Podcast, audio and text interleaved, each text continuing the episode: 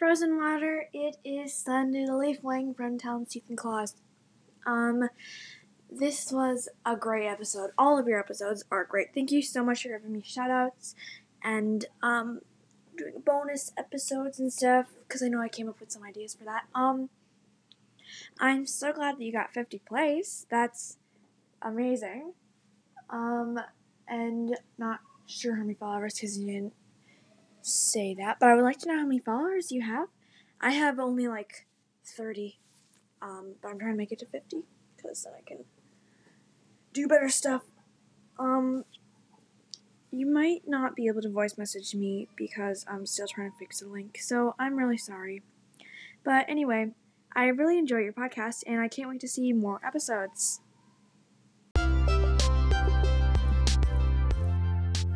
Hello, everybody. This is my third recording today. Um, I'm reading chapter 9 of Wings of Fire. Hope you enjoy. There's a special someone on my podcast today. You just have to listen to the full thing to find out who it is. But it's a podcast that I've mentioned before. So let's get started. Chapter 9 Wings of Fire, the Dragonet Prophecy Book 1, Part 1 not chapter one. Clay had flown before. Short hops around the cave, dodging the stalactites and flapping in circles. But that was nothing, nothing compared to this. Everything was so big. The sky was everywhere, everywhere. It just went on and on and on. Like nothing could ever fill it up. It was night, but the light of the three moons was dazzling after a lifetime in caves and sputtering torches. Craggy mountain peaks bit into the sky all around him. In the distance, he thought he saw a glimmer of sea and stars. Give me one second, I gotta close my door.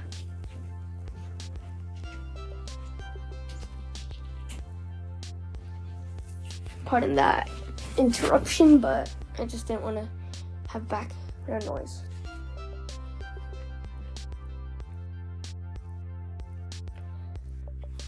Clay had thought he knew stars from gazing out of the sky hole. He'd never known how many there were, or how they looked like a silver net across the dark. He felt like he could keep flying up and up forever, all the way to the moons. He wondered if any dragon had tried to do that. This is what we've been missing this all this time. No. Okay. Thank you for still listening. Wait, what? Okay, never mind. My phone had turned off.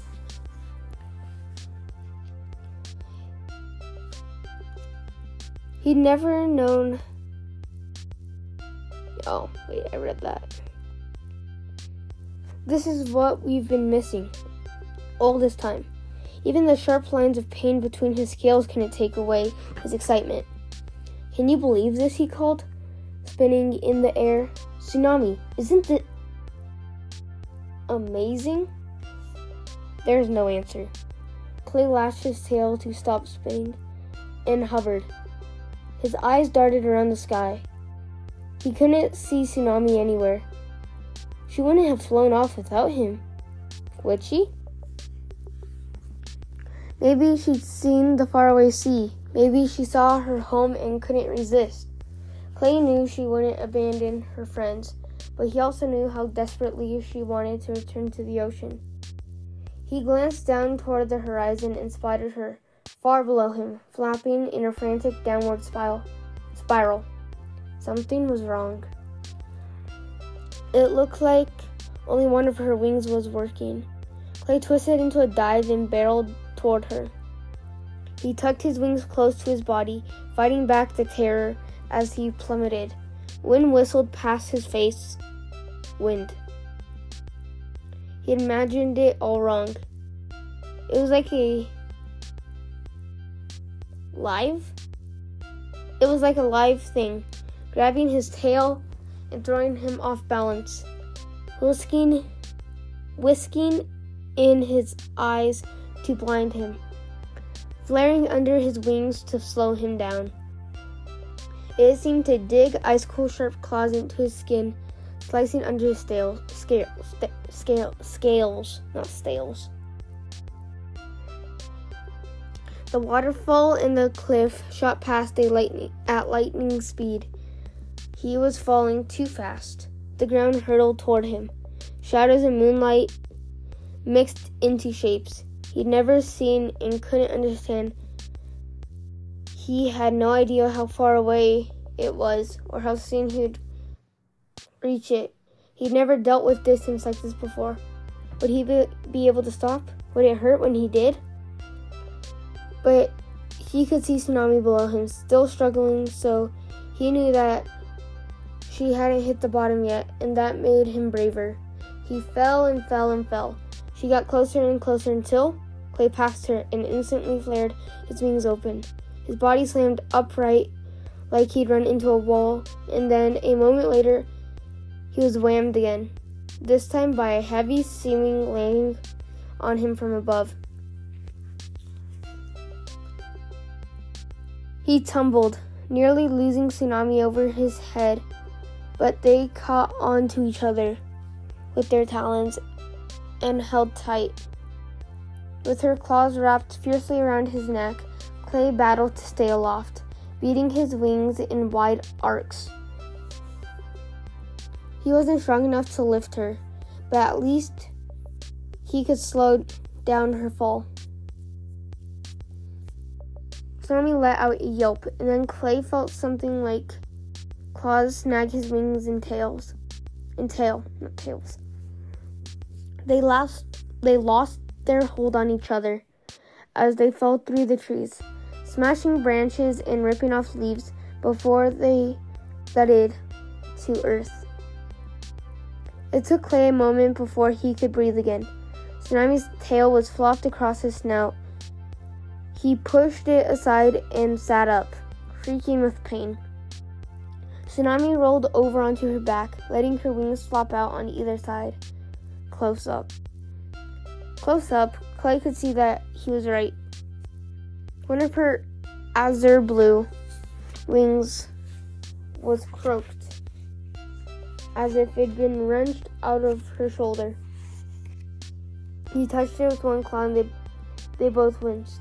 What happened? Clay asked. Getting out of the chains, Tsunami said.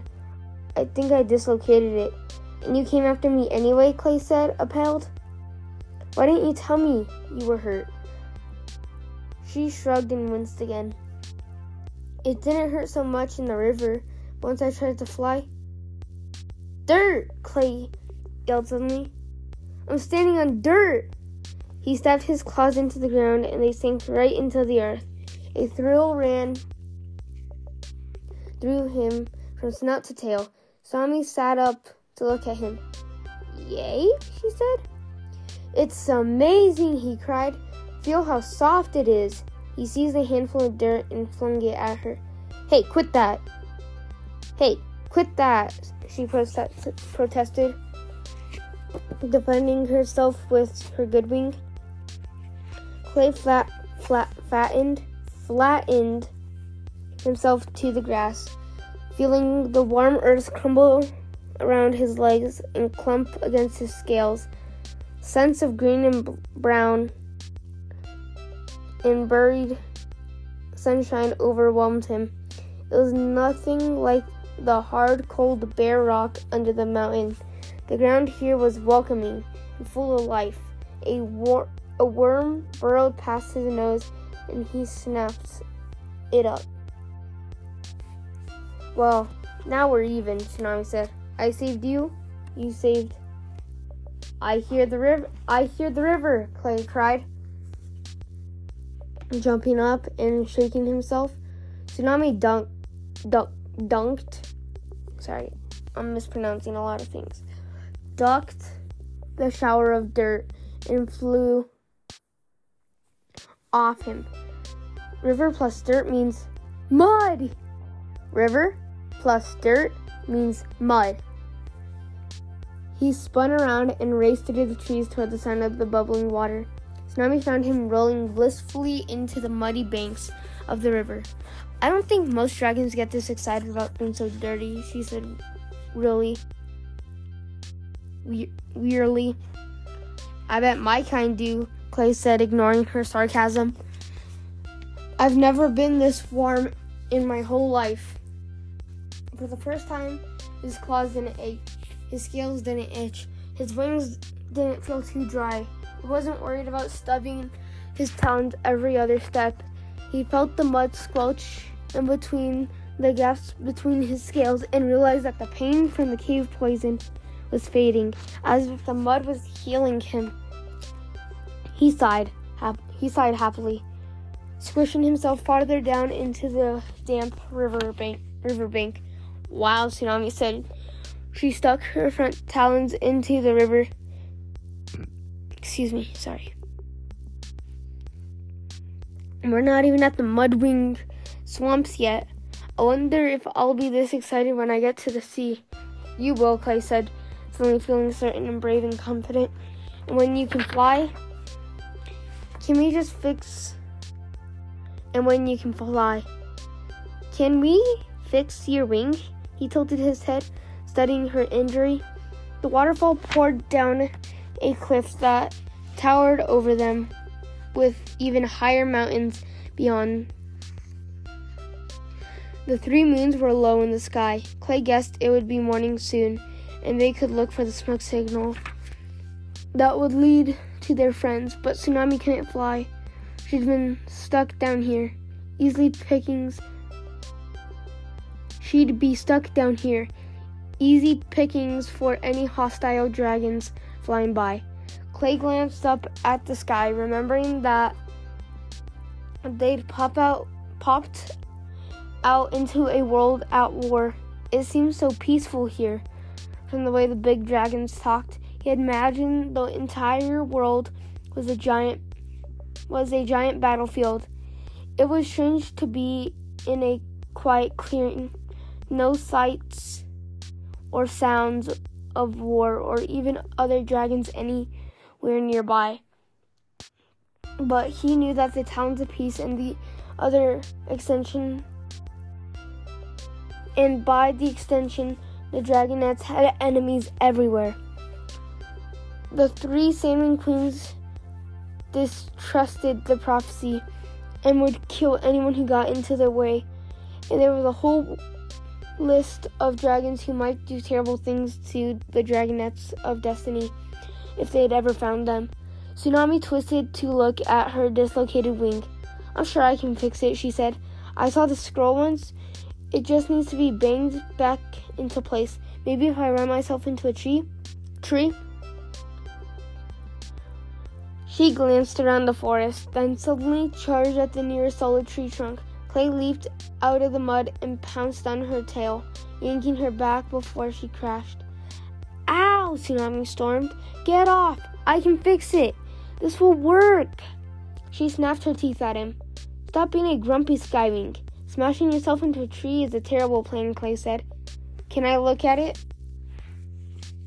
Tsunami settled on the grass, grumbling with her wings spread out. Clay circled her and then stood back and looked at the uneven lining of her wings and shoulders.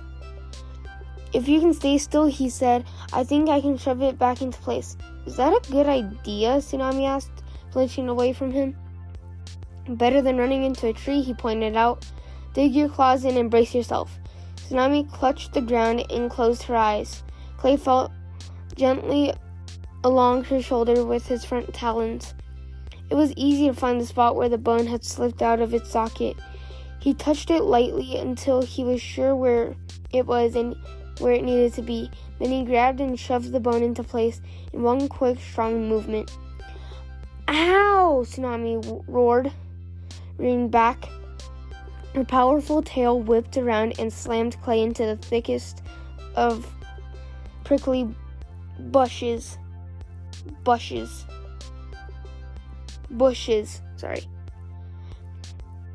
I'm sorry, I'm sorry, Clay yelped, floundering free. I really thought that would work. He stopped. Tsunami was turning in a circle, flexing and extending both wings. They looked perfectly ma- perfectly max- matched again. It did work, she said. It's a little sore, but I can move it now. Pretty fierce, Clay. Pretty fierce, Clay. She helped disentangle his tail from the branches. Sorry I whacked you. Clay opened his mouth to respond, but Tsunami suddenly seized his snout and held it shut. She raised one talon, her ears twitching. Was that? she whispered. Clay tried to swivel his head around, but Tsunami's grip was too tight. He strained his ears to listen. Something was crashing through the forest toward them. That's the end of chapter 9. Hope you guys enjoyed. And hope you guys continue to enjoy my podcasts.